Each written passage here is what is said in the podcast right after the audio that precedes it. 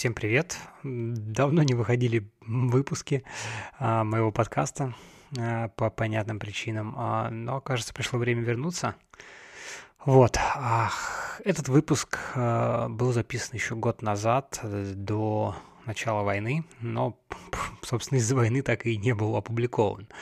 Мне кажется, мой подкаст хорош тем, что информация в нем, она актуальна вне времени и можно слушать даже спустя какое-то Надеюсь, э, кто-то еще слушает мои подкасты и даже скучает по ним. Так что буду рад, если вы оставите какой-то фидбэк. А, всем приятного прослушивания. Друзья, всем привет! Вы слушаете SDCast, 143 выпуск э, на дворе февраль 2022 года. С вами, как обычно, в этой виртуальной студии я, КС Даймон. И сегодня у меня в гостях Анна Петровичева, директор компании Experience AI. Ань, привет! Привет.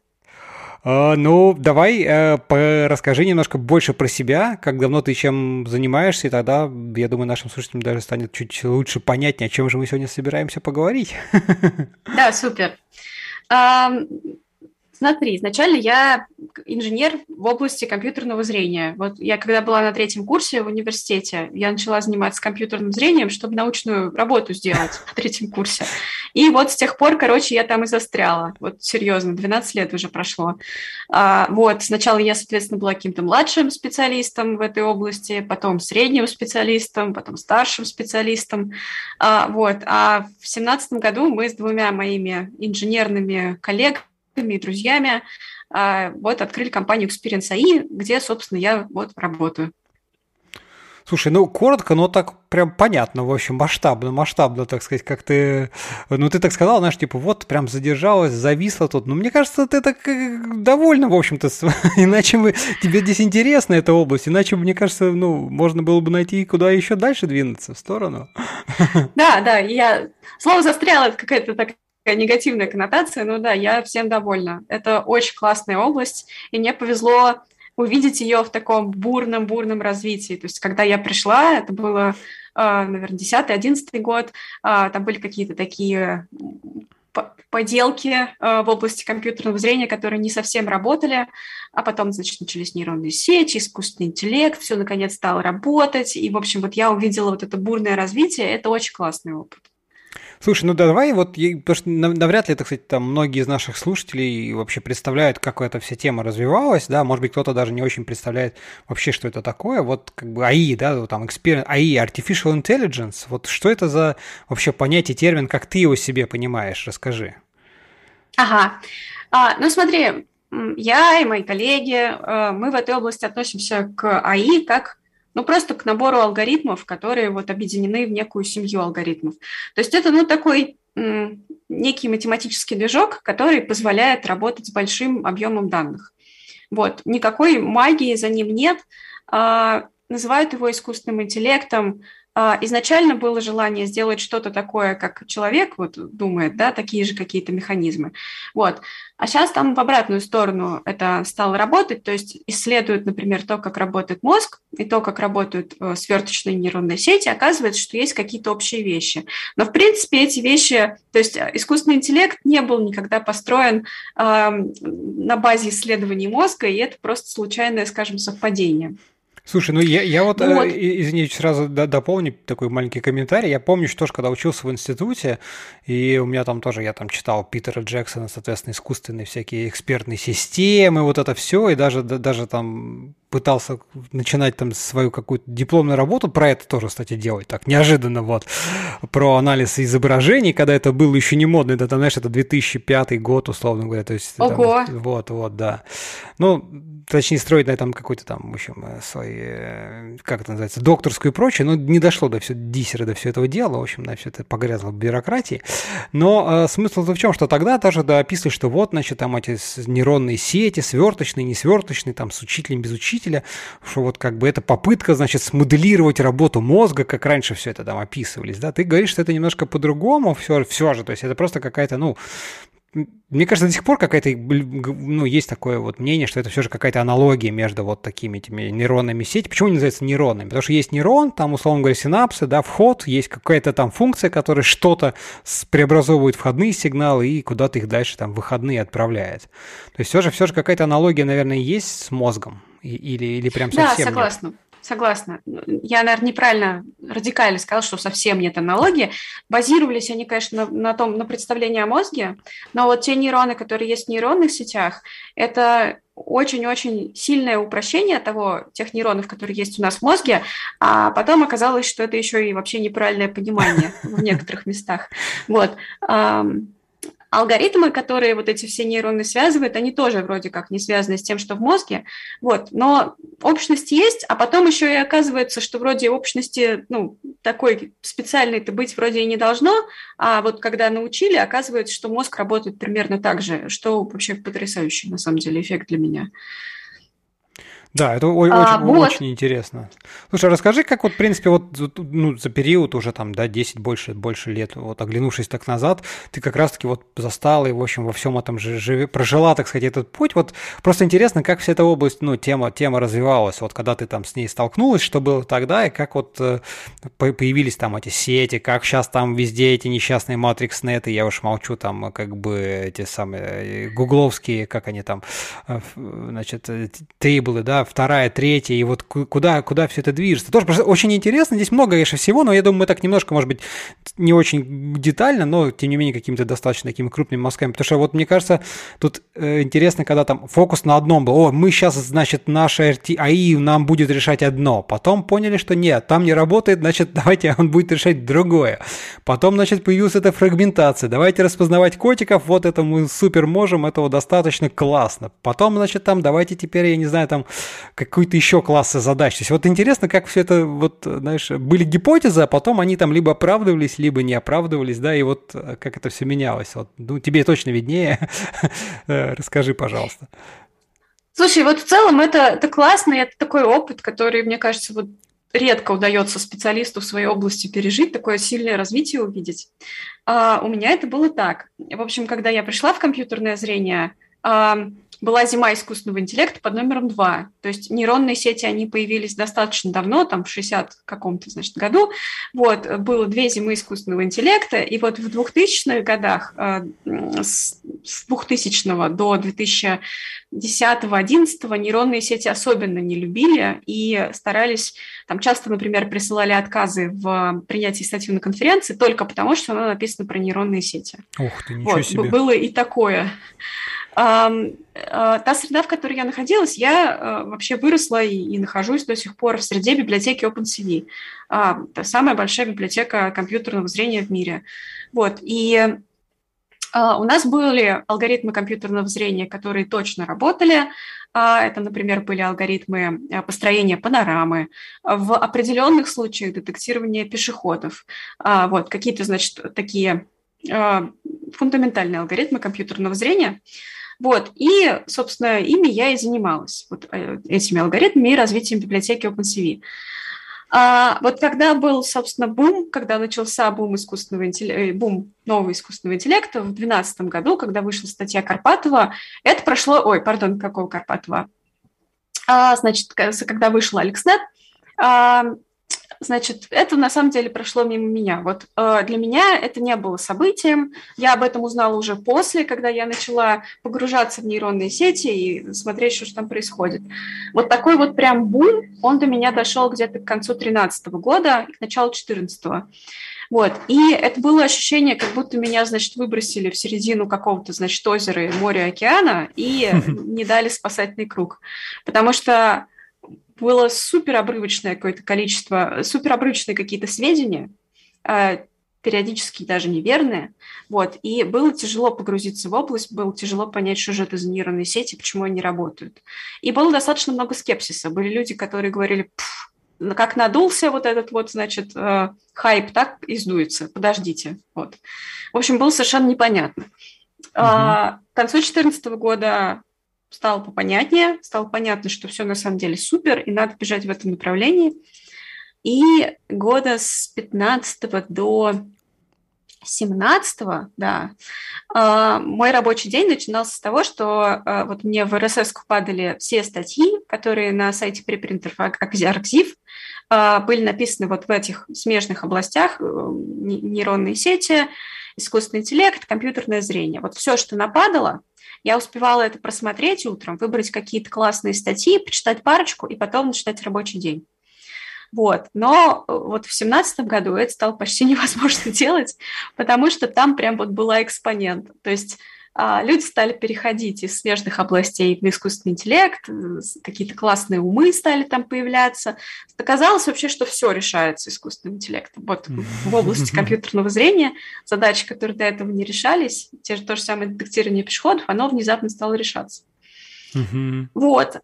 А сейчас последние пару лет я наблюдаю такую стабилизацию, скорее мы выходим на такое плато продуктивности, качество кода повышается, а, хайп немножко сжимается, нет ожиданий, сверхожиданий каких-то от этой области, вот, но оно работает, то есть уже есть какие-то понятные индустриальные применения и места, где искусственный интеллект не просто громкий заголовок, а реально кому-то помогает. Вот. Ну, слушай, сейчас там всякие автопилоты и прочее, тут как бы тему, тем, где это все применяется, причем применяется уже действительно где-то даже в продакшене, в таком, ну, серьезном, это э, количество таких, таких сфер и каких-то областей, оно, оно действительно растет. То есть это уже, конечно, говорит о том, что, ну, это, эта область как-то там, я не, наверное, нельзя, наверное, сказать, что она прям созрела уже так, как стала такой взрослой, но какая-то стабилизация, наверное, более вот, правильное слово, да? Вот. Ну, да. давай, давай просто еще скажем, что мы все-таки, говоря сейчас там про, про АИ, про искусственный интеллект, будем говорить больше именно в области вот компьютерного зрения, ну, потому что это, так сказать, там твой профиль, что здесь как бы там другие есть сферы, там и звуки, и, и, не знаю, что-нибудь, там тексты и все остальное, но мы, э, поскольку вот ты уже упомянул там OpenCV библиотеку, это действительно самая большая, наверное, самая известная, я даже не знаю, так вот, так вот, для дилетанта так скажи, как назови там две библиотеки э, из компьютерного зрения, тебе скажут, ну, OpenCV, а больше не знаю. Примерно таков будет мой ответ. вот.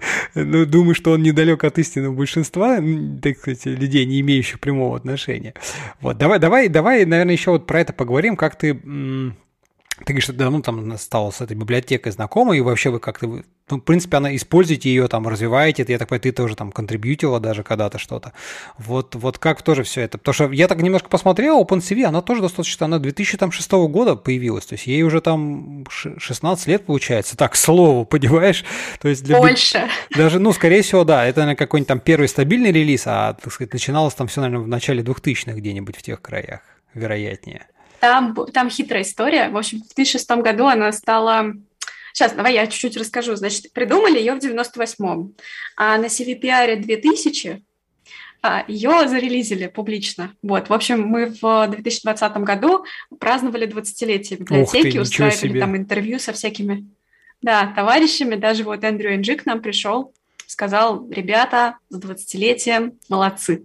Uh-huh. Вот. А, в 2006 году, в общем, библиотека появилась в компании Intel, и она изначально была под лицензией BSD. В 2006 году Intel принял решение, что нужно закрыть этот проект, вот, и она как бы из Intel вышла.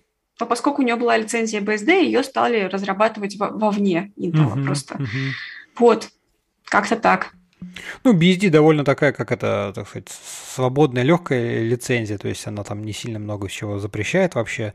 Вот, поэтому, э, мне кажется, это хороший повод. Ну, видимо, она все равно была востребована, то есть, как бы, то есть, ну, потому что Intel это действительно большая компания, которая, конечно, вложила в нее там, ну, прилично всего и времени, и ресурсов, и просто так, там, ну, кто, вот свободный человек со стороны, один программист, он такой не потянет. То есть, он должен был сложиться какой-то комьюнити, какие-то были задачи, там, может быть, какие-то а, большие такие контрибьюторы, какие-то другие компании. Вот, э, можешь поделиться, как этот проект с этой точки зрения развивался? Что тоже интересно, как бы open source, open source розни, тут разные бывают бывают случаи, истории. Вот интересно, как было здесь. Угу.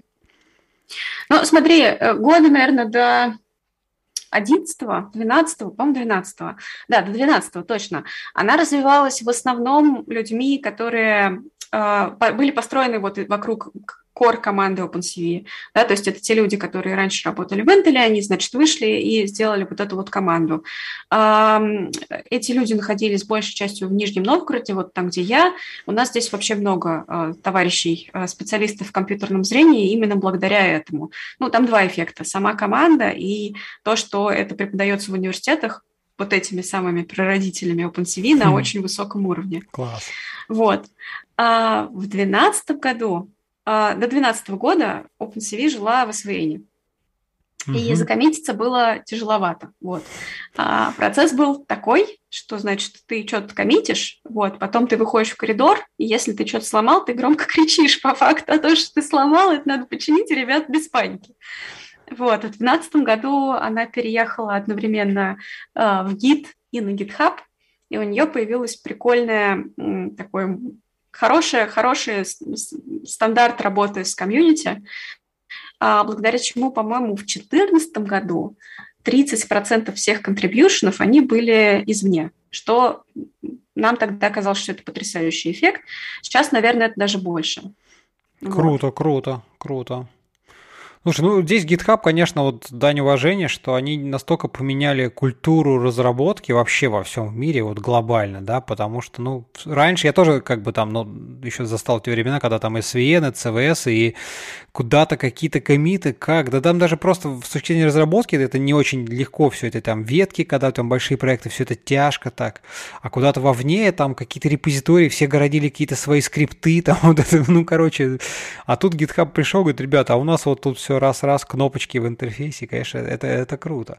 Слушай, а вот э, тут интересно, знаешь, вот мы OpenCV, он изначально ведь э, появился, расскажи, как некий просто, ну, какой-то такой исследовательский проект. То есть понятно, что ведь не сразу было стало ясно, что да, сейчас запустим, сейчас тут нейроночки, стопудово все взлетит через 15-20 лет, я зуб даю. Не, ну такого уже не было, да, то есть это вот просто интересно, как, э, как, как это все начиналось, и что сейчас-то вообще OpenCV, реально это продакшн, он используется в куче проектов, ну, как бы Поэтому вот как это все, а, путь это прошел. То есть интересно, что было тогда, и потом как э, обсудим с тобой, как, как это все трансформировалось в продакшн. Потому что мне тоже кажется, это, это довольно крутая тема, как вот э, такой research, когда, ну, тоже там и, и код, и люди другие, и задачи, самое главное, другие, да, как бы research. Это просто исследование, подтверждение там гипотез, а продакшн это все-таки не то же самое. То есть вот, вот это все. Слушай, это классный вопрос. Эм, смотри, в американском Intel, Intel в 98 году работал товарищ Гарри Братский. Вот, Гарри Братский совершенно потрясающий человек. А, мне везет с ним работать вместе последние два года.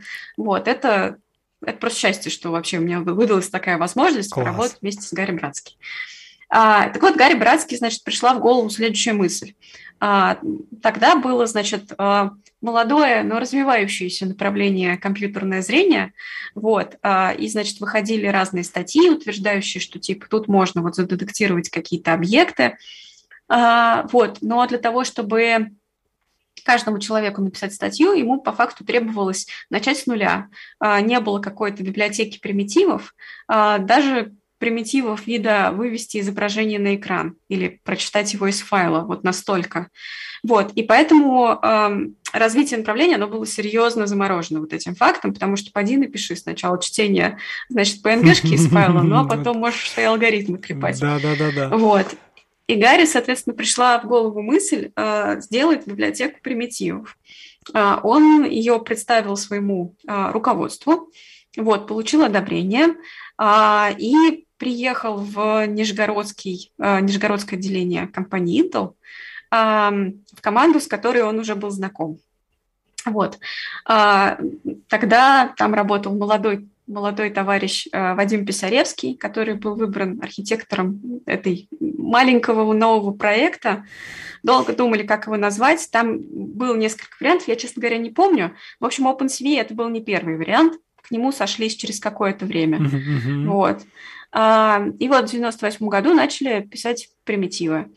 А, я думаю, что во многом успех проекта был связан э, вот с личностями Гарри, Вадима и людей, которые вот в этой первой команде были. Потому что они выбрали такое направление развития и такой стандарт качества кода, который вот помогает. проекты такого возраста и такого размера, они имеют свойство разваливаться на части периодически. Вот. Вот с OpenSuite такого не происходит благодаря тому, что там вот есть такой костяк. А, ну, конечно, продакшн и э, популярность, и всемирное какое-то признание, они пришли сильно-сильно не сразу. Вот. А, во многом, во многом OpenCV до сих пор пользуется, потому что она написана быстро. То есть там внутри есть какие-то классные оптимизации под разные виды железа. Вот. И это ценно именно для продуктизации алгоритмов. Ну и да, OpenCV, она есть э, в космосе, под водой,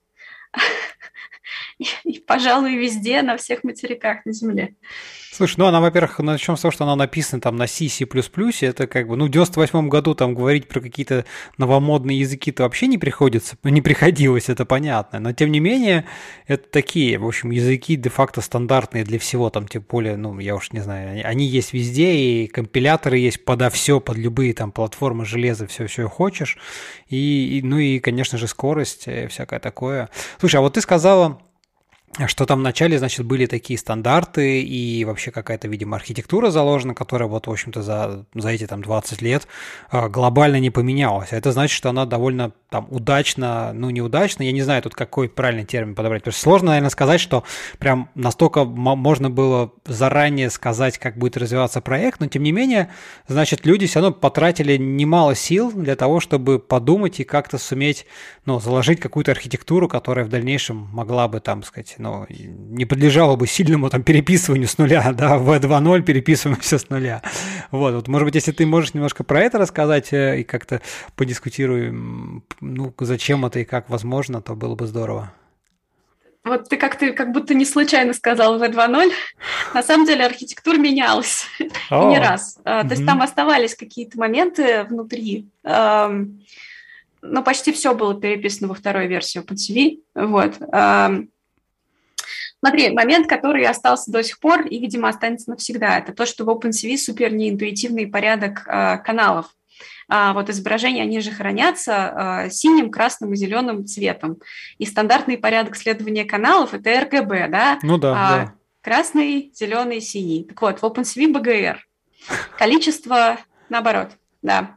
Сделано это так, потому что на тот момент там была библиотека 90, как, опять же, каком-то году была некая, если я правильно помню, майкрософтовская библиотека, которая работала с изображениями, она называлась IPL, и она обладала таким форматом. И изначально OpenCV работала с э, вот этой библиотекой э, плотно, вот, uh-huh, и нужно uh-huh. было поддерживать тот формат. Короче, количество раз, из-за которых из-за БГР что-то шло не так, я с трудом даже могу тебе описать на моей памяти. Это вот примерно как координаты x, y перепутать в порядку. Ну, понятно, да, да. Безумное количество. Причем я даже помню один случай, в котором а, в продакшн поехала а, в обратном порядке, значит, помененные каналы, вот, но алгоритм все равно работал прикольно. А потом, значит, в очередном релизе поменяли правильно каналы, добились буста, производ... буста в перформансе, и все были очень счастливы. Так что такая стратегия. Интересно, интересно. Слушай, ну давай, наверное, тогда, может быть, э, немножко вот расскажи вообще, какими возможностями эта библиотека обладает, то что как бы там вот всякие алгоритмы, там распознавание, просто интересно, что, какие там функции есть, ну и дальше поймем, поймем, где, так сказать, какие сферы применения у всего этого вообще, и у класса, в смысле, там, в, какие есть классы задач, да, наверное, может быть, даже отсюда начать у, в, в области распознавания изображений, и вот как бы угу. какие алгоритмы для этого есть, ну и как бы как, что в OpenCV, как это реализовано, вот я думаю, наверное, так, давай так попробуем. Да, смотри, я сразу сделаю такую оговорку. По разным причинам в OpenCV OpenCV не стала той библиотекой, в которой все люди тренируют и делают инференс нейронных сетей. OpenCV больше все-таки про классическое зрение. Там есть модуль неплохой, который поддерживает инференс нейронных сетей, и он поддерживает даже какие-то классные девайсы, вот, но OpenCV – это не мейнстрим в плане вот новых, новых э, алгоритмов, uh-huh. а там более сильны PyTorch и, Tensor, и TensorFlow. Вот. А, в OpenCV достаточно много разных алгоритмов, и была выбрана такая модульная структура, так, чтобы можно было э, собирать такую OpenCV, которая тебе нужна. То есть не тащить с собой сразу все на какое-нибудь маленькое устройство, вот, а собрать те модули, которые тебе необходимы. Mm-hmm. Вот. Um, например, OpenCV uh, используется для того, чтобы делать какие-то базовые преобразования uh, изображения, uh, увеличение контрастности, яркости, отрезание, значит, по порогу, а, поиск контуров, а, некие виды цветовой сегментации. Вот, а, такие достаточно базовые алгоритмы. Там есть более сложные всякие алгоритмы. Сейчас активно развивается модуль, который про 3D и про то, что называется SLAM, то есть построение трехмерной карты пространства по видеопоследовательности, возможно, еще каким-нибудь данным, типа а, расстоянию от объекта до камеры, данным с гироскопа акселерометра и чему-то такому. Вот это семейство алгоритмов, оно называется SLAM. Оно совершенно критично для робототехники. Uh-huh, uh-huh. Вот. А, и, значит, на это есть большое количество запросов вообще в, роботе, в робототехническом комьюнити. Самый простой пример слама – это вот когда робот-пылесос сначала, значит, сканирует пространство, по которому он будет ездить, а потом начинает его методично, значит, проезжать, а не случайным образом, как это делали более старые роботы-пылесосы. Угу. Вот.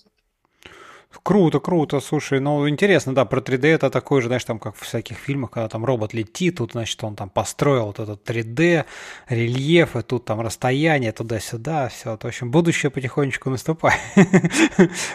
наступает.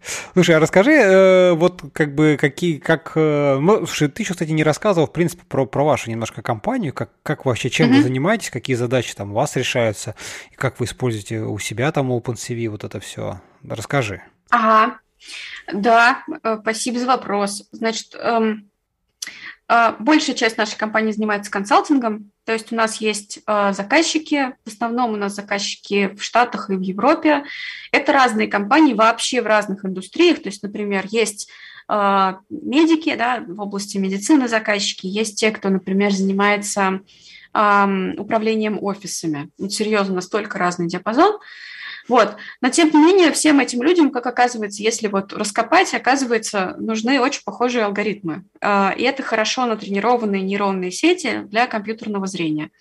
А, например, для того, чтобы понимать, как люди пользуются большим каким-нибудь офисным пространством, да, многоэтажным каким-нибудь офисом, мы разрабатывали несколько сенсоров, которые вешаются на потолок, и, значит, эта штука смотрит, сколько, значит, людей, например, находится в комнате для совещаний, а, вот, и помогает, значит, оптимальное количество вот этих вот комнат построить или оптимальный размер выбрать, что-то такое.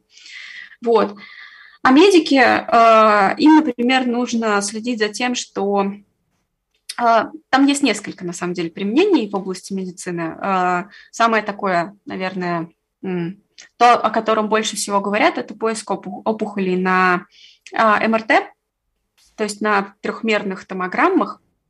Оказывается, что и там, и там применяются очень похожие алгоритмы хотя это совершенно разные области, казалось бы. Ну да, да, так вот, вот. Сходу, сходу на дилетантском уровне, тут там какие-то люди где-то, значит, ну, понятно, что это все там распознавание каких-то там объектов, где-то вот они на, значит, на двухмерном пространстве, картинки, там, изображения, не знаю, фотки, чего угодно, да, э, как- как-то должны коррелировать, и какие-то есть взаимосвязи, да, и опухоль, наверное, тоже, тоже, это же тоже какие-то там точки, которые можно как-то классифицировать, соответственно, выделить там в разные классы, и тоже какую-то между ними взаимосвязь. Но с этой точки зрения, да. Хотя вот так на прикладном уровне кажется совсем, совсем не похоже. Ты знаешь, там есть э, вот такое когнитивное правило, как вообще понять, что задачу можно решить с помощью нейронных сетей в области компьютерного зрения. Вот если ты как человек или ты как эксперт смотришь на некие данные глазами и можешь достаточно быстро понять, что там происходит, тогда можно. Вот. То есть э, в случае с людьми в комнате, ну, любой человек с достаточно хорошим зрением сможет посчитать количество людей достаточно быстро, глядя на фотографию. То есть на это не требуется типа один, два, три, четыре. Это сразу как бы в голове появляется примерно этот ответ.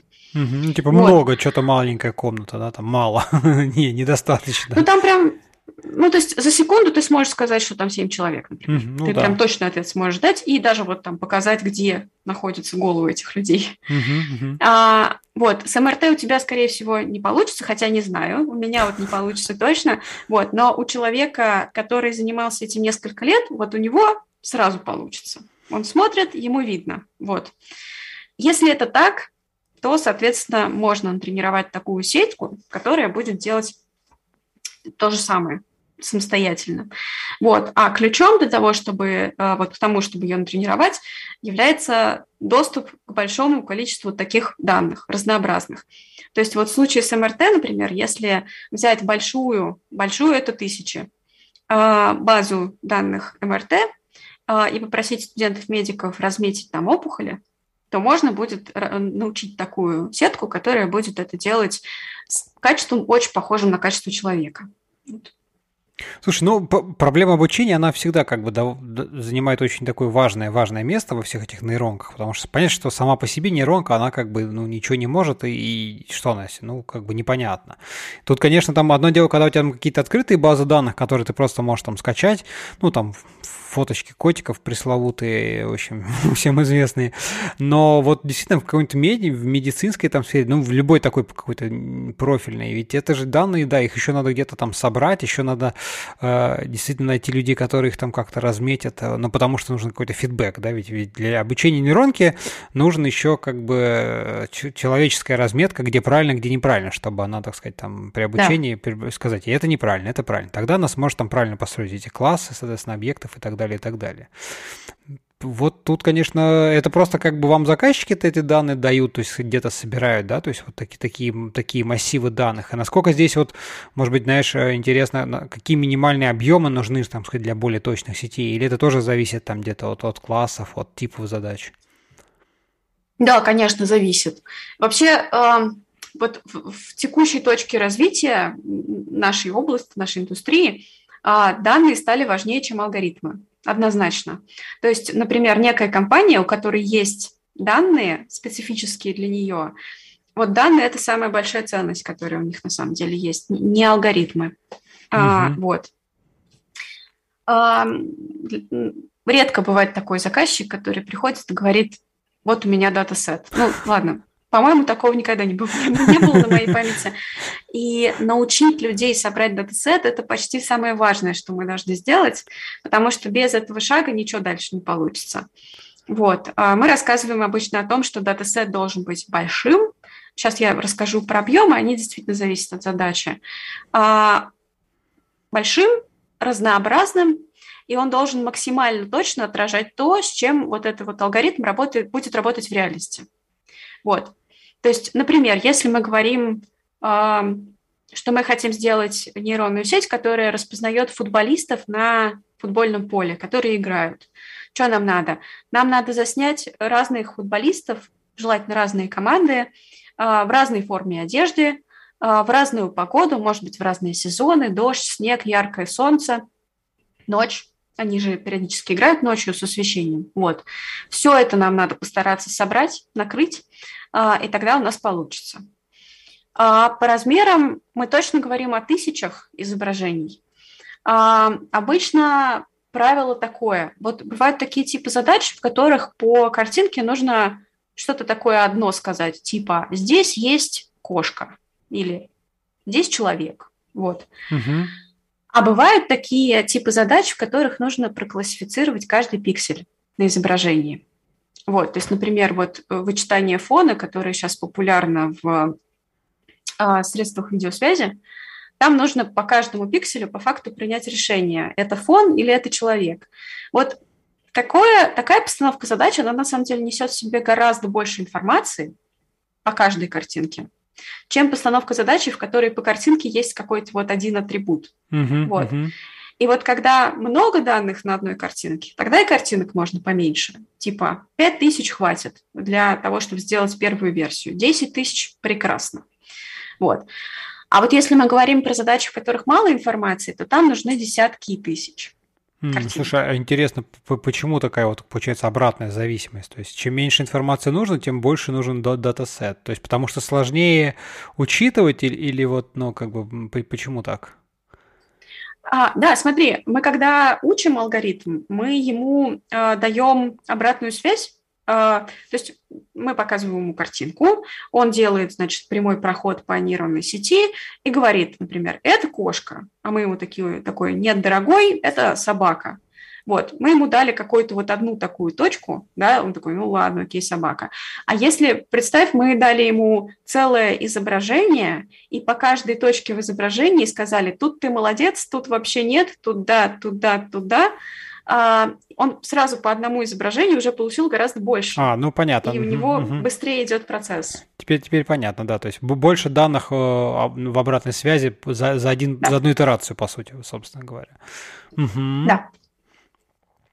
Хорошо. Слушай, а расскажи, может быть, вот, э, вот в целом, как, как устроен вот этот процесс, как вы строите эти нейронные сети? Ну, просто интересно, вот ты сказал там вначале, значит, э, данные, да, значит, датасет разнообразный, э, такой секой со всех сторон, там, не знаю, футболисты сверху, снизу, сбоку, там, со свечением 5-10, дальше их надо разметить, размечается тоже, ну, соответственно, это как бы кто-то там, человек должен эти там, не знаю, 10-5 тысяч фотографий все пробежаться и сказать, да, здесь, значит, там человек, вот это не человек, а это там заставка, а это там какой-то, значит, мальчик пробежал, мячик приносил вот, с соседнего стадиона и так далее, и так далее. И вот, значит, окей, разметили, дальше вы запускаете обучение, там добиваетесь какого-то, ну, обучение это вот, может, если можешь еще раз поподробнее рассказать, как это там технически немножко устроено, я думаю, там слушателям будет интересно послушать, кто так э, не очень представляет.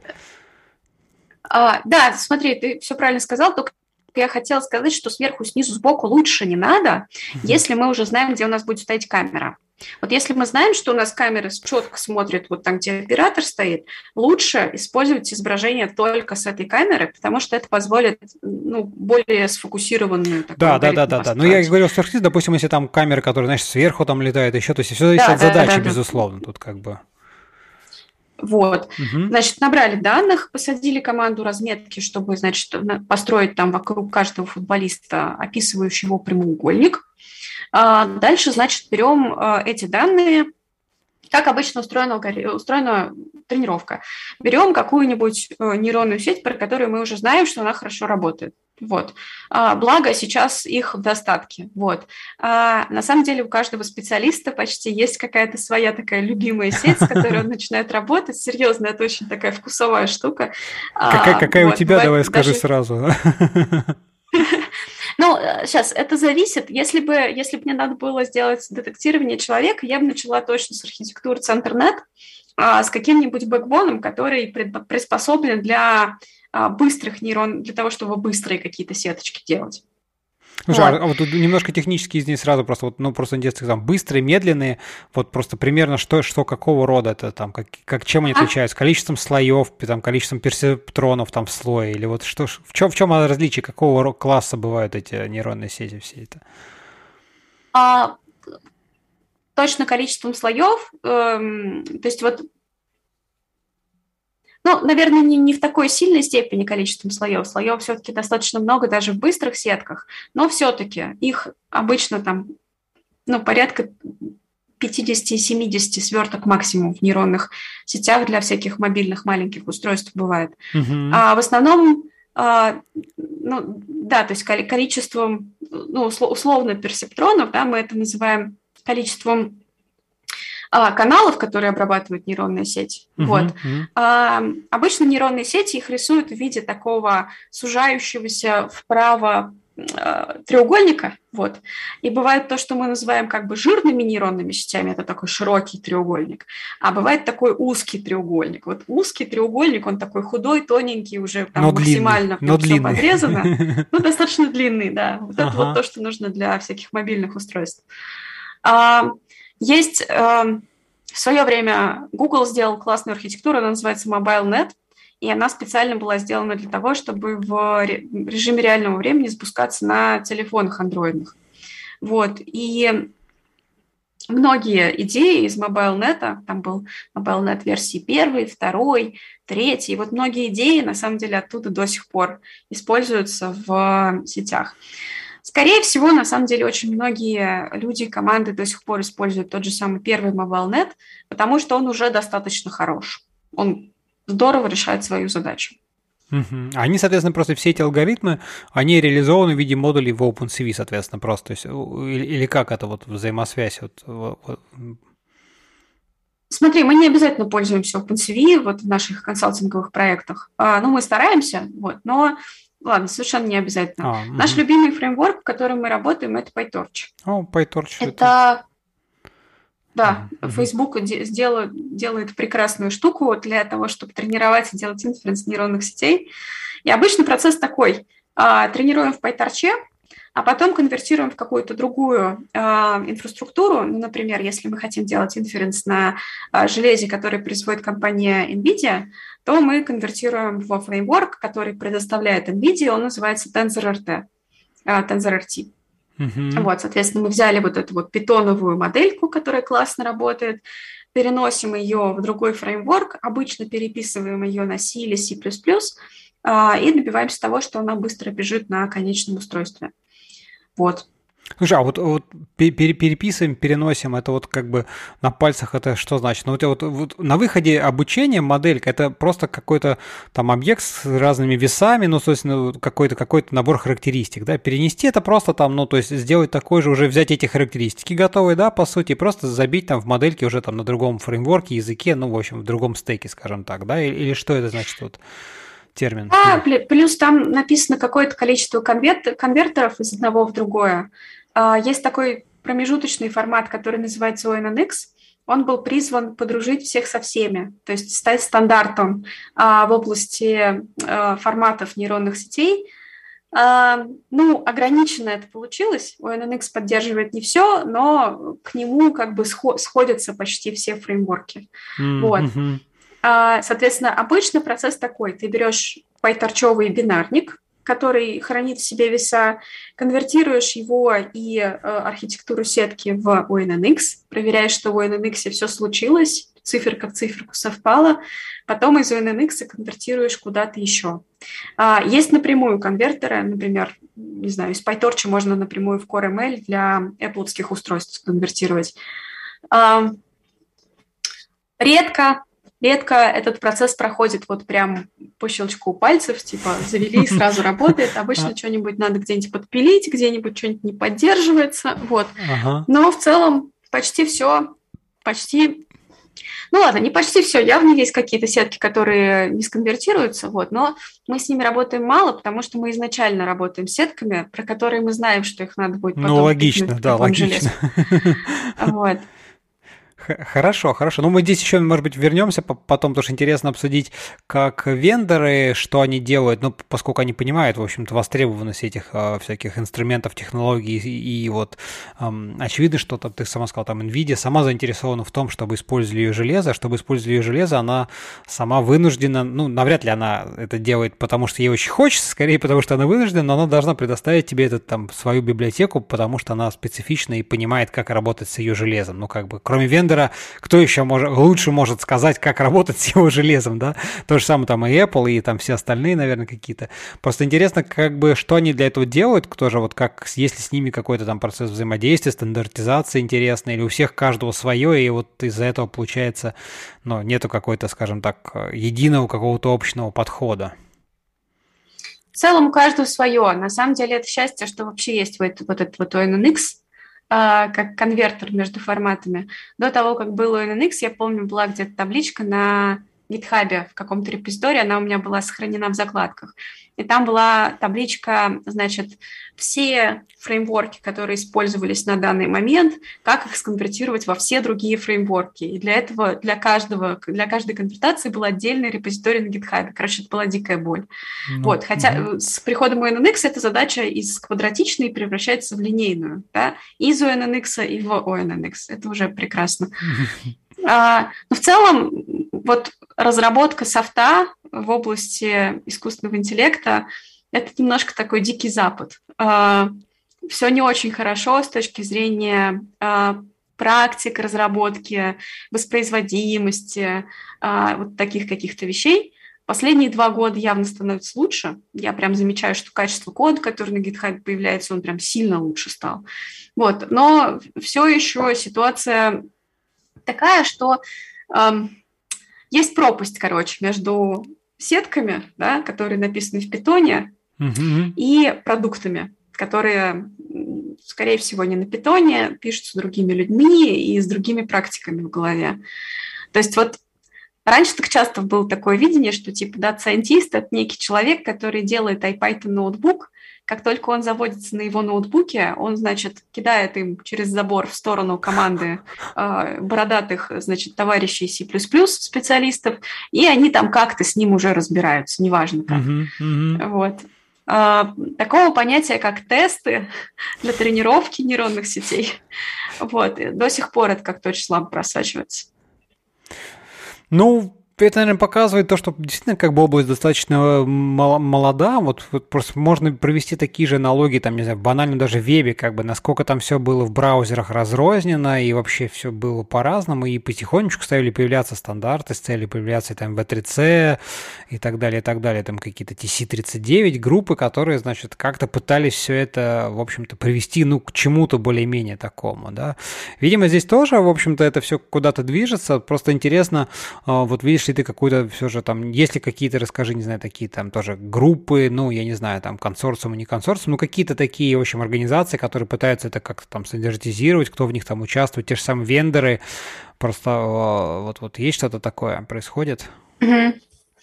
Слушай, на мой взгляд, я с тобой полностью согласна. То есть потихоньку вот это вот бурление и отсутствие практик, стандартов, вот это все, оно все утихает, становится лучше, становится ближе все к продуктам. А, на мой взгляд, нашей области чудовищно повезло а, в том, что она интересна гигантам, IT-гигантам, а именно Гуглу, например, Фейсбуку. А, вот. И, наверное, основной софт, который написан в нашей области, он опирается либо на PyTorch, либо на TensorFlow, то есть на произведение либо Facebook, либо Гугла. Надо говорить меты, но я никак не привыкну, да, поэтому не, я буду говорить Facebook, пардон. Да, я думаю, что пока еще все, наоборот, если мы говорим мета, все будут, какая мета, кто это, что это, о чем речь. А? Вот. А, в общем, нам повезло, что эти товарищи вкладывают какие-то гигантские ресурсы в то, чтобы написать реально потрясающие библиотеки, построить экосистемы вокруг них. Просто супер, спасибо им огромное. И отчасти сами библиотеки и вот их производители, они навязывают некие стандарты, это появляется. Появляются некие там пайплайны, то есть появляются некие надстройки. PyTorch Lightning позволяет более как-то понятно, высокоуровнево писать пайплайны. Uh-huh. Вот. Точно есть, короче, impact из индустрии.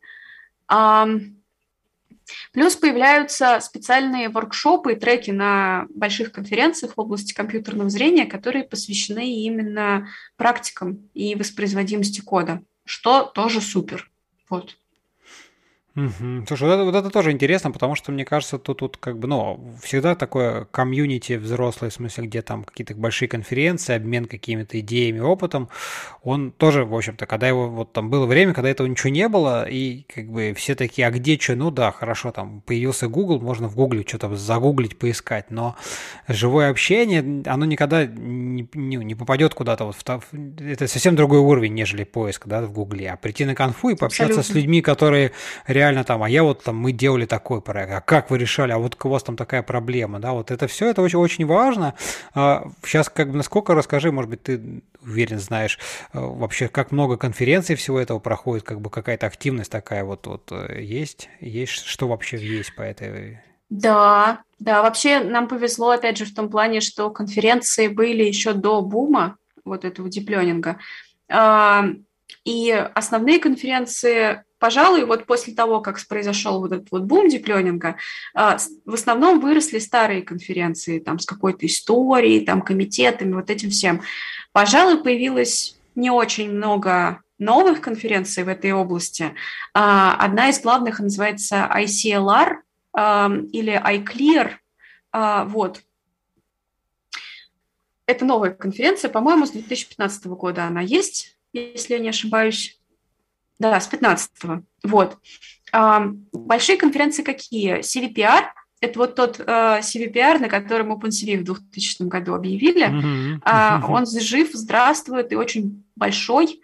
Uh, во времена вот, вот этой вот экспоненты в плане развития нейронных сетей, там, по-моему, в каком-то году, я сейчас совру, в каком, но что-то типа порядка 16-го, а, билеты на ICLR раскупили за 6 секунд в ничего интернете. Себе, ничего как себе. на концерт хорошей рок-звезды, да. А, все хотели попасть, там было много тысяч человек.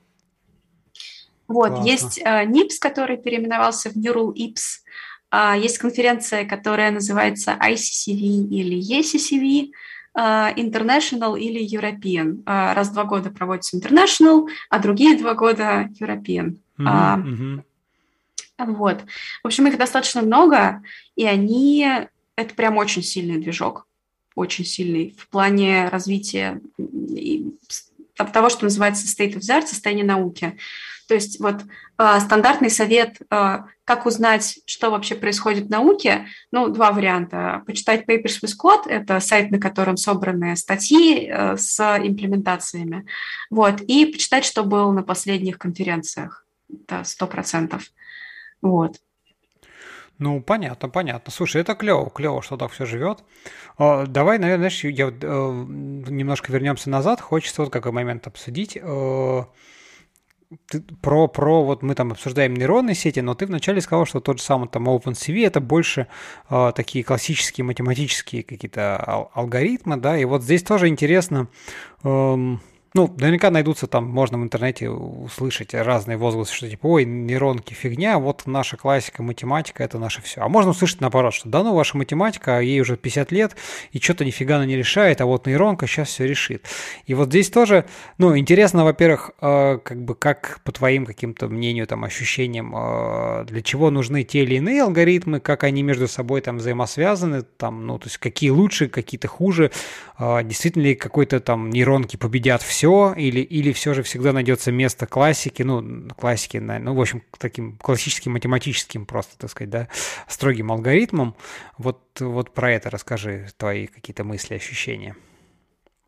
А, потому что я наблюдаю, а, ну, вот именно в области ком- в компьютерном зрении, в таких базовых блоках, скажем, компьютерного зрения, типа а, проанализировать, что на изображении – вот, я уверена в том, что там нейронки победят все. А, есть несколько областей, совсем мало а, осталось тех, которых нейронки пока не, не побеждают или ну, как-то вот сравниваются да, с классическими алгоритмами. И слам – это одна из них, вот тот, про который я говорила, да, построение трехмерной ага. карты пространства по чему-то по видео, например.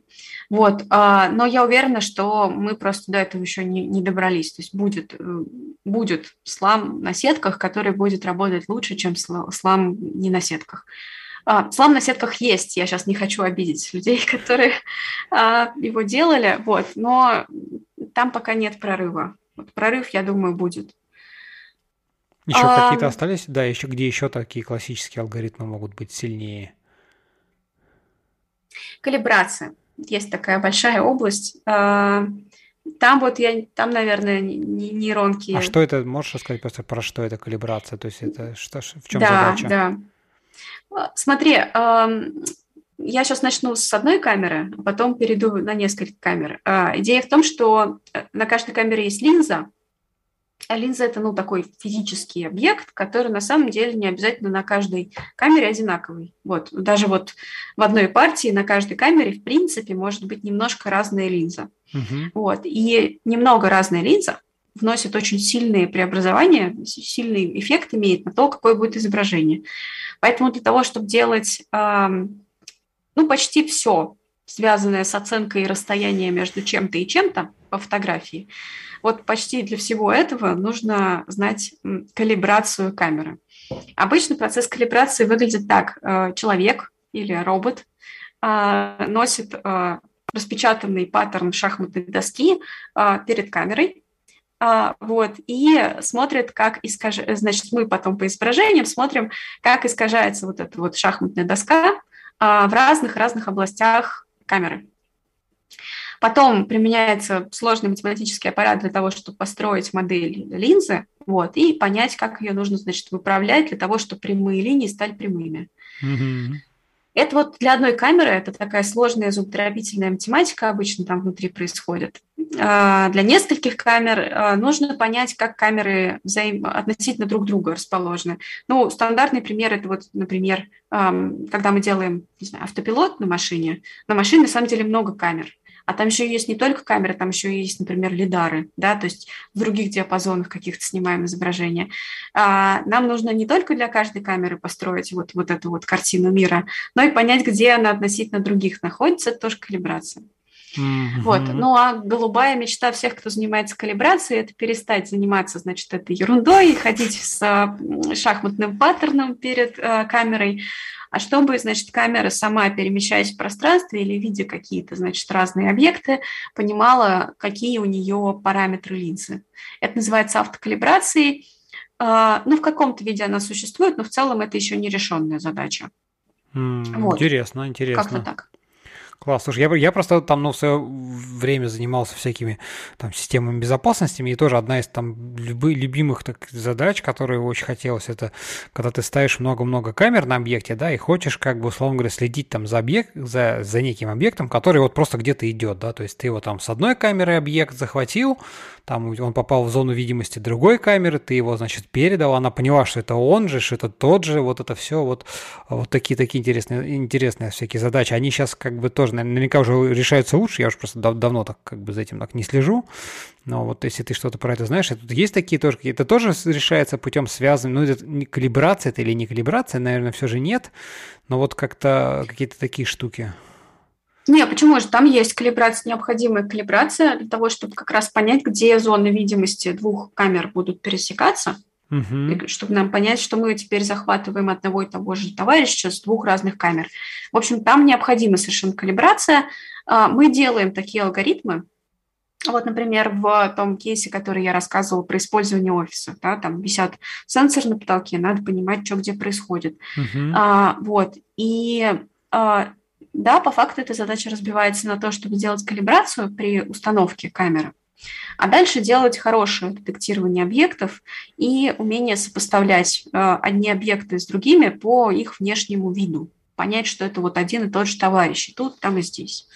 Ну да, тут просто, просто интересно, что если на одной камере вот ты там человек стоит в, фронтально, ну, так сказать, лицом к тебе, да, в другой, в, там, в анфас, в другой профиль, но это один человек, и, но разные камеры видят его по-разному, здесь встает интересный вопрос, что надо понять, а вот он потом раз повернулся, исчез из одной зоны видимости, но остался в другой, вот это э, просто как бы, как это обычно, это, то есть, условно говоря, понятно, что есть там алгоритмы, которые отдельно на каждой камере все это выделяют, детектируют объекты, дальше, я так понимаю, все это сводится в какую-то, ну, более высокоуровневую, агрегируются все события от всех там источников, условно говоря, там камер, неважно, там сенсоров и так далее, в какую-то одну э, там базу, не знаю, области. Дальше там тоже какие-то свои алгоритмы, которые уже умеют вот эти сравнивать, вот, или вот как происходят эти сравнения, если ты там можешь немножко рассказать про это, если, если так представляешь, какие-то были такой опыт.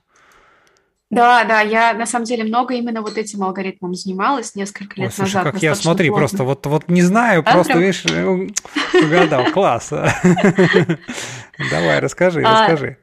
Смотри, это называется реидентификацией. Я прошу прощения, что это английское слово, но по-русски я не, не знаю даже, как это перевести Нет, слушай, ну у нас Короче, в IT, в IT англицизмы, они кругом везде, и без них да. никуда не деться, это как бы уже смири... мы, мы смирились.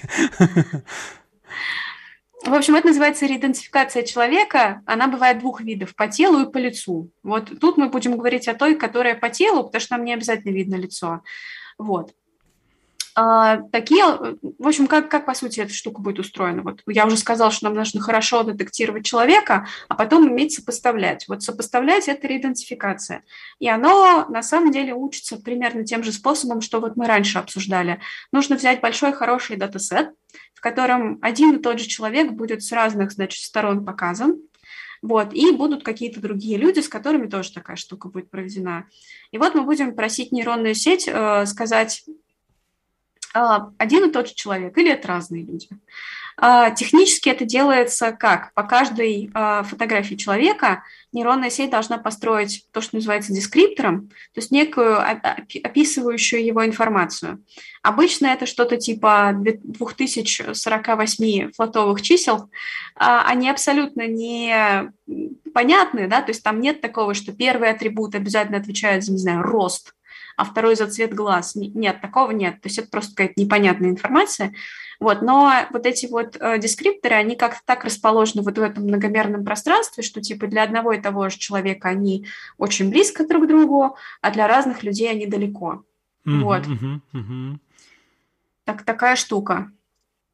Понятно. Это, это вот то же самое, как когда там говорят, что почему там по лицу распознавание, ну потому что там у, у, есть какие-то закономерности, там, не знаю, там расстояние да. между зрачками, там, не знаю, бровь, там, нос, ну какие-то вот каждого то есть это нам так кажется, что это довольно сложно, ну там обобщем, обобщим, ну что там, два глаза, нос, там, не знаю, да, типа рот у всех одинаково, но, безусловно, если спуститься на более, ну там, пиксельное там какое-то пространство, то, конечно, отличия у всех есть там, да, и, соответственно, а, сетка просто умеет их вот эти выделять, классифицировать, соответственно.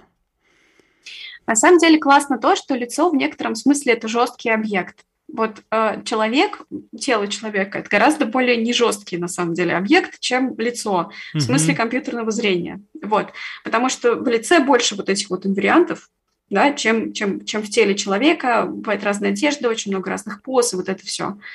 А, но вот я хотела рассказать я была в Китае в 2019 году и много общалась с компаниями, которые там делают искусственный интеллект.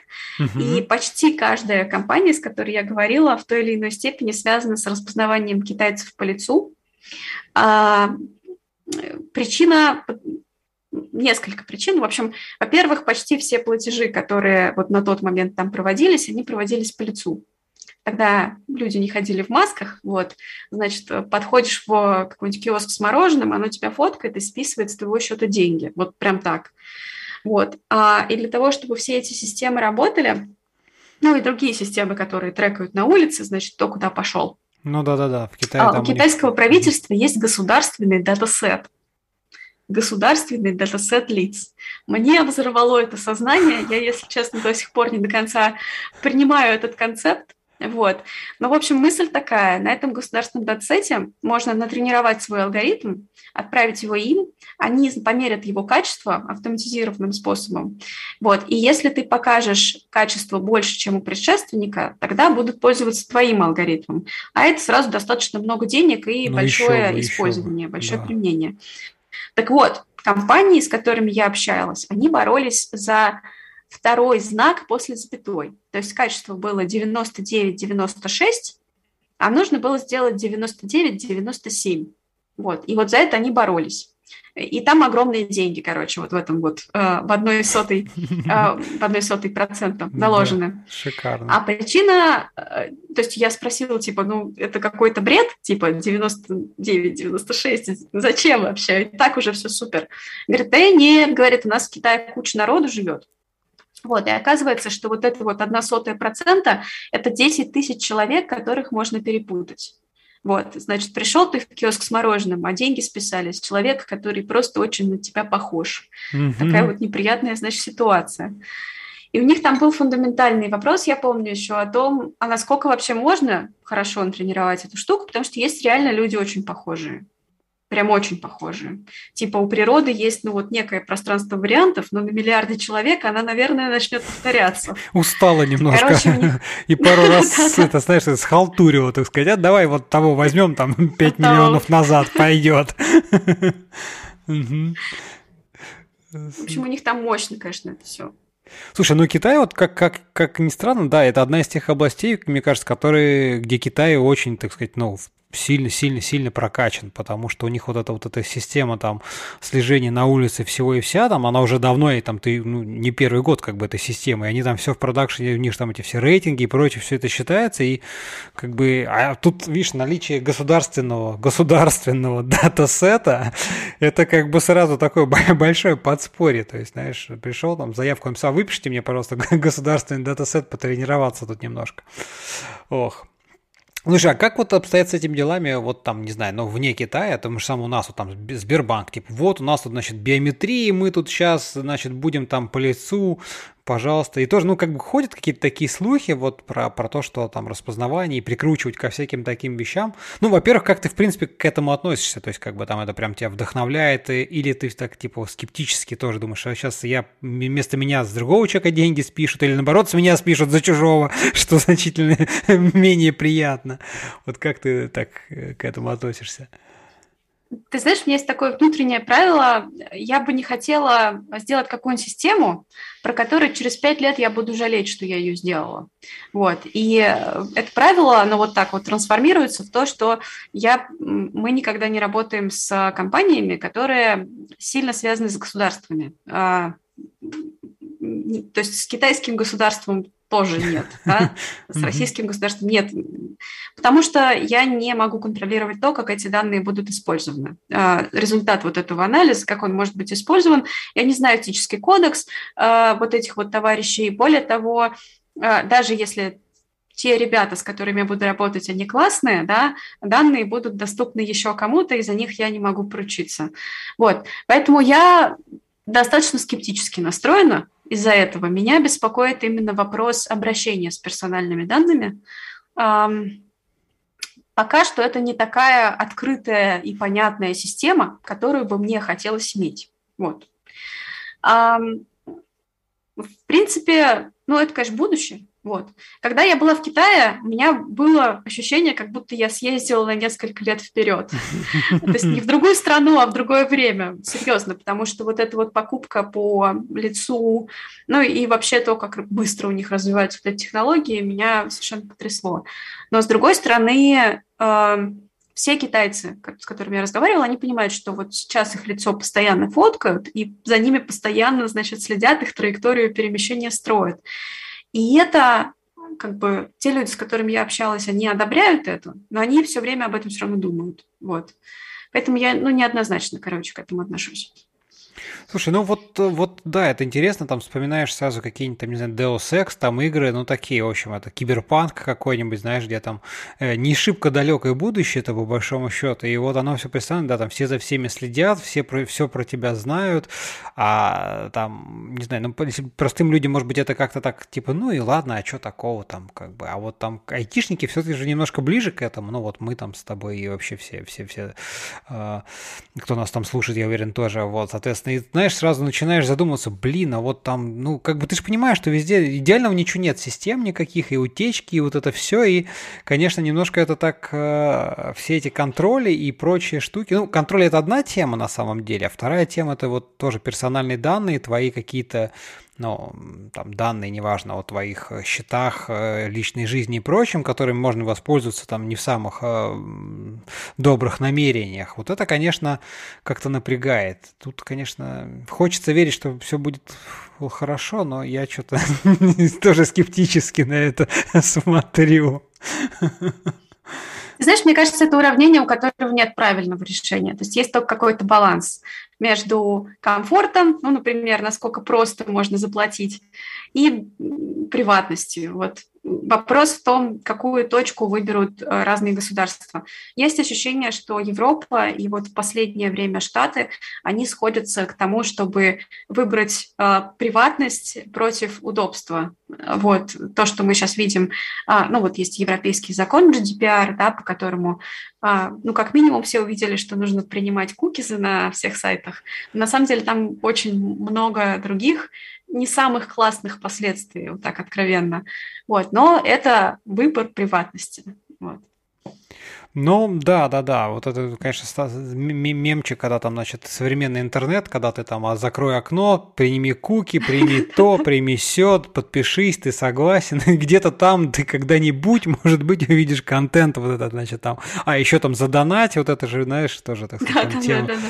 Там, сейчас уже тоже там разработчики, сейчас, сейчас вот там ставишь а, где-нибудь там, ну, не знаю, там в, в пакетном менеджере там JavaScript любые пакеты, и у тебя просто вся консоль забита, ой, под задонатьте мне, задонатьте мне, а у меня тут целое вот такое, значит, на пол экрана сообщение, там красивая ски графика, уже, значит, и это, конечно, Ой, грустно, печально. Слушай, ну давай немножко поговорим, вот мы уже так немножко затронули там, и ты сама сказала про Китай, про будущее, вообще куда движется вся эта индустрия, просто интересно, чего нового появляется, то есть какие-то сферы применения, вот что, что там стало больше, там выходит в продакшн. Ты уже вначале а, сказала, что немножко, так сказать, какое-то такое стабилизирование произошло, то есть там отшлифовываются уже существующие алгоритмы, не постоянно новые там генерятся, а те, которые уже себя как-то зарекомендовали, уже там они действительно, значит, более-менее стабильны, но зато улучшается их там качество, скорость в конечном счете, еще что-то.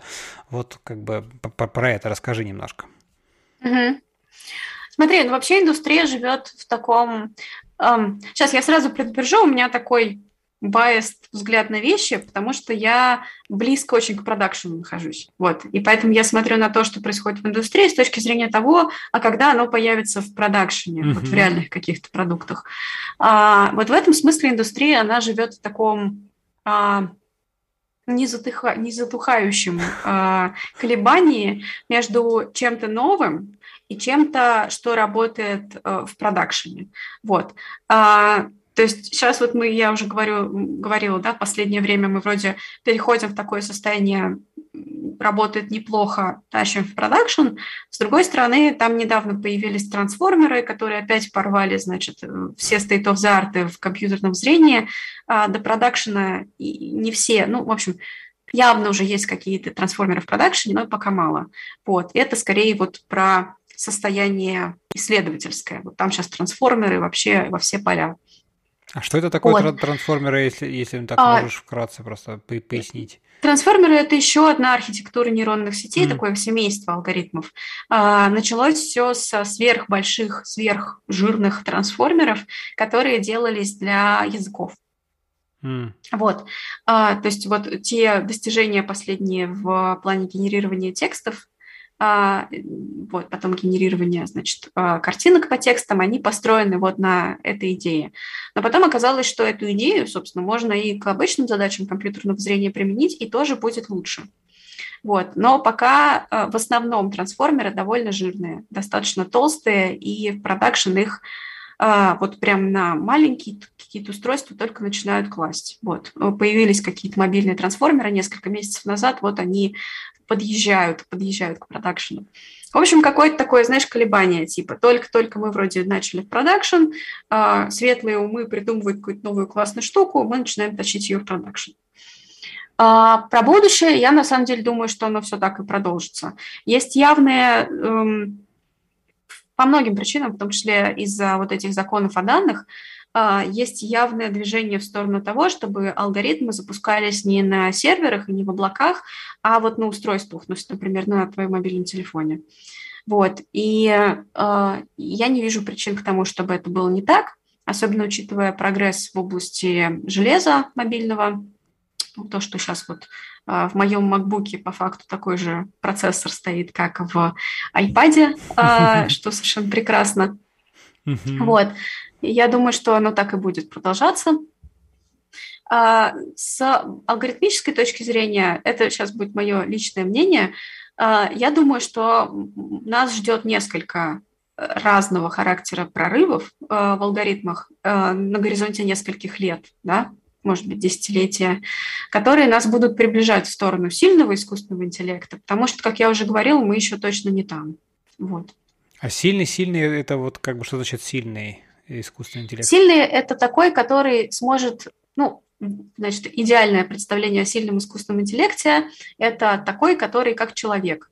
То есть эм, если переформулировать, а, можно так сказать, мы уже умеем хорошо на уровне человека решать многие задачи. Ну вот, например, генерировать тексты или распознавать опухоли. Но пока нет таких штук, которые могут делать то и другое. А еще машину водить и в шахматы играть. Вот, когда мы научимся делать такие алгоритмы, а, которые еще и обучаться будут не на миллионах примеров, а вот как дети обучаются. Один раз делал что-то не так, второй раз уже не будешь. Ну вот такого характера вот тогда мы придвинемся, приблизимся к сильному искусственному интеллекту. И вот тут кажется, что мы именно в плане обучения что-то пока не совсем понимаем, вот, потому что, ну вот, чтобы обучить э, алгоритм в искусственной среде, в каком-нибудь, не знаю, в игре, э, водить автомобиль, нам нужно на самом деле сделать так, чтобы этот автомобиль достаточно часто врезался в стену, и мы бы наказывали, значит, этот алгоритм за то, чтобы то, что он врезается в стену. Mm-hmm. Вот. Но, но я вот вожу машину, я ни разу в стену не врезалась, и, и тем не менее я не хочу. Я сразу понимаю, что что-то, что так делать не стоит. Ага, ага. Значит, мой алгоритм обучения, он какой-то не такой.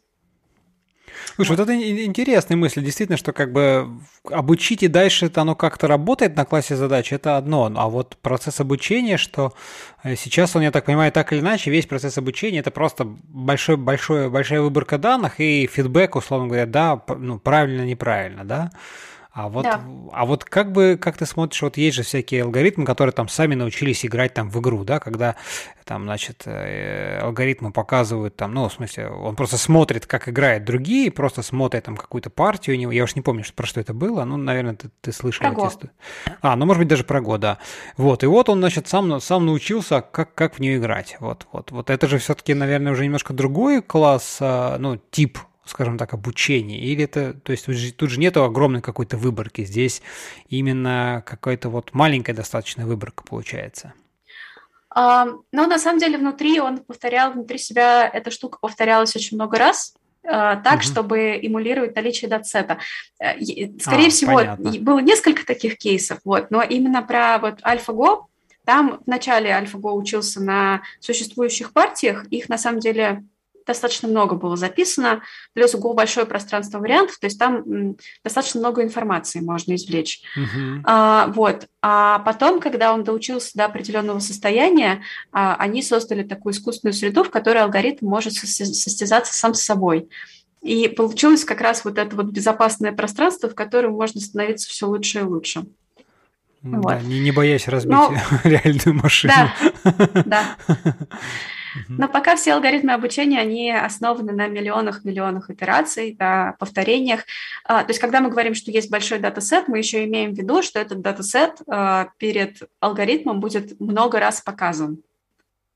То есть каждую картинку в разных модификациях, мы там вносим в нее какие-то искажения еще к тому же, а алгоритм увидит достаточно много раз. Вот. Это чтобы искусственно, искусственно, искусственно раз, раз, увеличить как бы этот датасет еще на больше, так сказать, да, какие-то варианты. Да, да, да. Угу. На самом деле на почти бесконечное, ну, бесконечное количество раз, потому что мы все время вносим какие-то случайные искажения, типа повернули, поправили контраст, что-нибудь такое, значит, добавили шума, и после этого уже показываем. Mm. Вот. А теперь представь себе ребенка, которому надо будет миллион фотографий кошек показать, чтобы он научился распознавать кошек, да, почти он... не ошибаясь. Да, я думаю, что он после второй третьей скажет, мама, ну тут все кошки, ну хватит уже, ну сколько можно-то? Не, ну может быть он увидит, когда, не знаю, лысую кошку сфинкса, скажет, а это что, тоже кошка? Все, записали, дальше понятно. Да, да, да, да, да. Какой-то другой алгоритм, короче, мы используем. Слушай, а есть ли сейчас какие-то вот э, просто интересно исследования в этих вот в этой области, в области обучения, да. то есть какие-то интересные новые подходы, куда куда смотрит мир, там какие-то вот э, идеи, может быть, пробуют? Да, да, есть такой, как называем, так называемый one-shot learning и zero-shot learning, когда мы показываем совсем немного примеров э, какого-то объекта и рассчитываем, что этого хватит. Вот. Но э, вот индустриальных применений, насколько, по крайней мере, мне известно, эта штука не получила, потому что она работает все еще гораздо хуже, чем стандартные э, подходы по многократным итерациям. Есть попытки сделать так называемое обучение без учителя, то есть показать э, кучу изображений и попросить алгоритм сам найти в них некую структуру. То есть мы покажем просто кучу разных фоток, а алгоритм как-то их, значит, расклассифицирует внутри себя. Мы посмотрим, поймем, что вот он, оказывается, выделил кошек в отдельный кластер такая какая-то идея. Uh-huh. А, и вот про этот unsupervised learning, про него периодически возникают какие-то такие небольшие волны хайпа, а потом они, значит, обычно все-таки они затухают, потому что, опять же, обучение с учителем для продакшена работает лучше. А, одна из фундаментальных проблем, наверное, самая фундаментальная проблема, которая есть, заключается в том, что не совсем понятно, почему нейронные сети так хорошо работают. Нам достаточно тяжело исследовать вот эти вот алгоритмы оптимизации в безумном многомерном пространстве. Есть мало... Математический аппарат, короче, не справляется с этим. Моделировать мы это почти не можем. Поэтому есть некие там статьи такого фундаментального характера, типа «Как работает математика нейронных сетей?».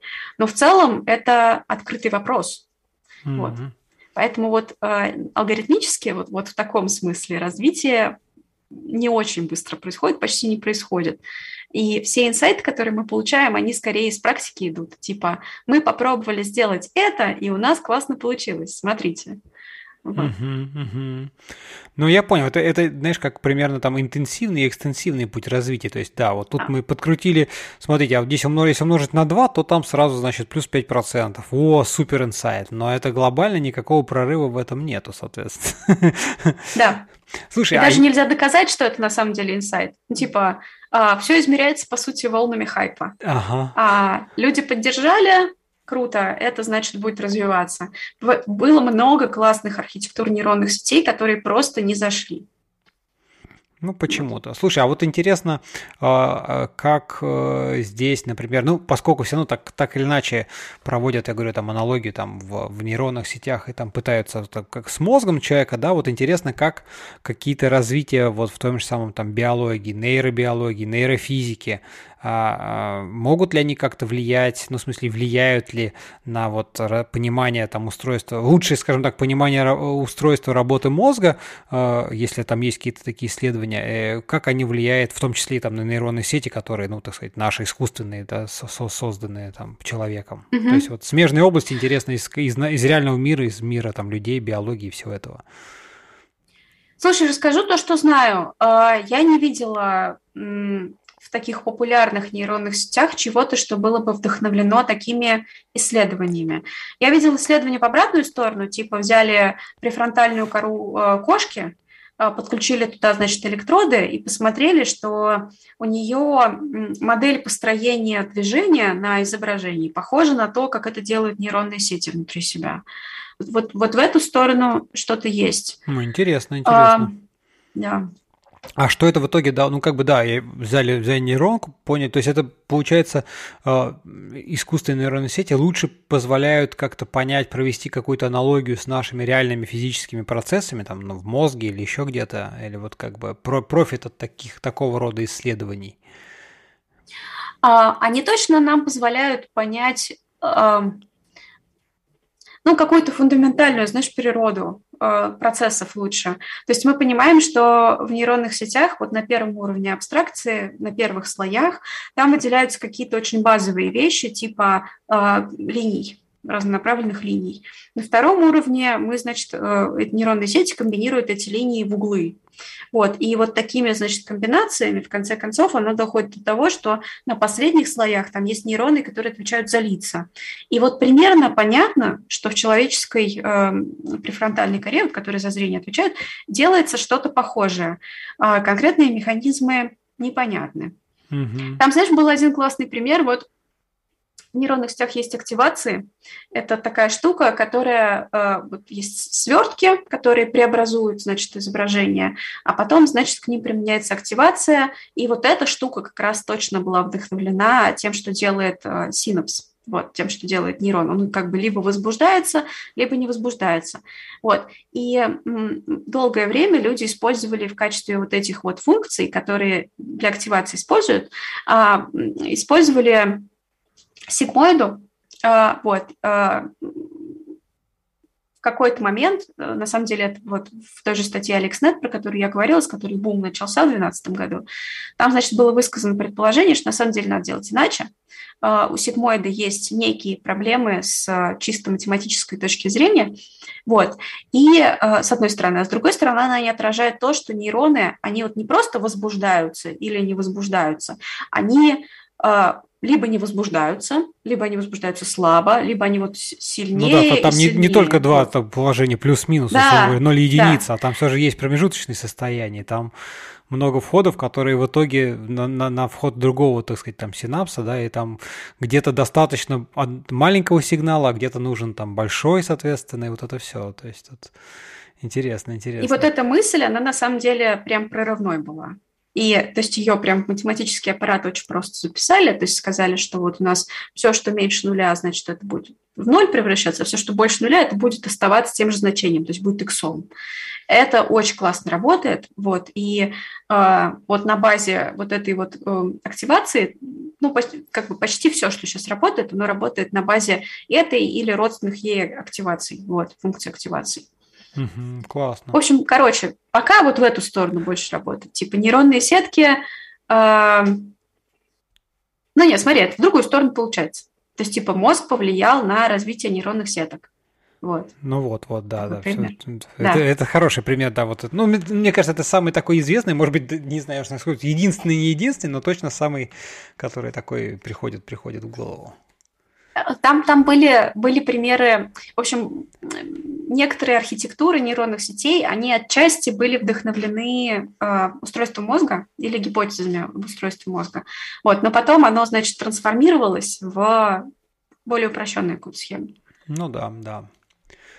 Здорово. Слушай, еще вот, знаешь, какой-то вопрос, который так хотели, хотелось бы обсудить, и ну, немножко не, не про будущее, но э, хотя в каком-то смысле э, и про будущее тоже, это, знаешь, это такие морально-этические нормы. Почему? Ну вот как бы непонятно, вот мы уже говорили, да, что как работает нейронка, да хрен знает, ну что-то ей на вход дали, вот получили на выходе, результат нравится, супер пользуемся, да, но нету понимания, нету формализации процесса. И вот об этом много говорят, просто интересно твое мнение услышать на этот счет, вот, например, там те же самые, там, ну, мне кажется, любимый пример, это там беспилотный автомобиль, да, вот как бы, что будет, если он там собьет там человека, пешехода, да, и вот как бы варианты, вот норма, нормотические такие составляющие этого, то есть как бы, а как, как, как алгоритму предъявить вот, то есть требования, ну то есть вот что-что, если мы не знаем как, а оно что-то выдало. Вот ты э, что про это тоже думаешь, интересно? Угу. А, у меня, наверное, тоже такой сильный байс взгляд, потому что я много лет обсуждаю с коллегами эту тему, я уже сошлась вот к чему. А, вот эм, я, я уже говорила, что хочется делать работу, за которую не стыдно, да? И вот в этом же ключе, на самом деле, единственная вещь, которую мы можем сделать, а, чтобы максимально гарантировать, что наш автопилот хорош, это подобрать такой датасет, который поможет ему научиться. Вот. А, это наша главная ответственность. А, я неправильно сказала единственное, мы, конечно, еще за алгоритм отвечаем, вот, но собьет, не собьет, чаще всего а, это не про алгоритм, а про представленность похожих кейсов, похожих данных в датасете. Uh-huh. Вот, и в индустриальной разработке вот, вот, вот это вот, мне кажется, главный такой кодекс чести разработчика стараться набрать максимально репрезентативные данные. Но больше ты ничего не можешь делать. Ну да, в общем-то, как бы какие данные подал, такой результат и получил, поэтому если ты ему подал вариант, где всегда сбивали, ну как бы не ожидай, что алгоритм обучится делать по-другому. Да, да. Если мы э, не собрали данных, в которых белый фургон ездит на фоне белого неба, ну, мы были неправы. Так делать не надо. Вот. Слушай, а как интересно, вот э, как это же тоже надо, понимаешь, посидеть, подумать, какие кейсы такие edge кейсы. Ну, то есть, понятно, что там 80% условно говоря кейсов, они прям приходят сразу, и они, скорее всего, есть. Но ведь самое интересное начинается действительно вот какие-то там белые на белом, я не знаю, там что-то там ночью вот как-то под каким-то углом, еще что-то. Как эти э, штуки вот, э, ну, то есть они вырабатываются, как их определить? Это тоже, мне кажется, такая интересная задача именно исследовательская, то есть как правильно сформулировать требования к тому же самому датасету. Угу. Смотри, вот есть такая концепция э, в нашей индустрии о том, что АИ – это такой software 2.0, угу. а, такой софт версии 2, а, в котором мы не пишем прямые правила, а мы а, собираем вот эти самые данные. И нет способа сделать это за один проход. А, по факту это такая циклическая система, когда мы а, научили какой-то алгоритм на каких-то данных, и вот когда он уже вживую ездит, а, мы смотрим, как он вообще работает. Выбираем кейсы, на которых он не работает. А, кладем их, например, в то, что называется hard test, да, то есть какой-то очень сложный набор тестовых кейсов, и отслеживаем, как наш алгоритм э, лучше и лучше в идеале работает на вот этом сложном наборе кейсов.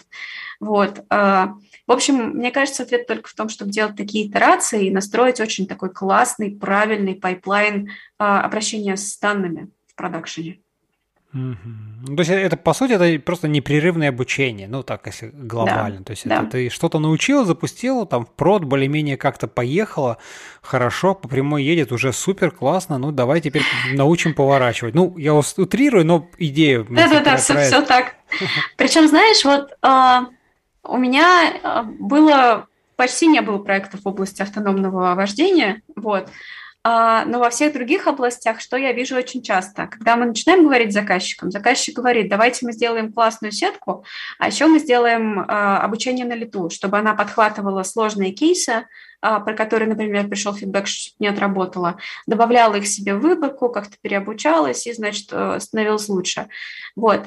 И ни в одном проекте за мои четыре года работы вот в Experience AI мы такую систему не доделали или не сделали, или даже не начинали делать, потому что если правильно сделать первый шаг, то есть вот эту систему, которая изначально работает на устройстве. Обычно это всех устраивает уже тогда. То есть вот э, серьезно, э, выхлоп от того, чтобы сделать вот это вот обучение на лету, он э, либо не очевиден, либо он очевиден, но не сопоставим с количеством усилий, которые надо будет потратить.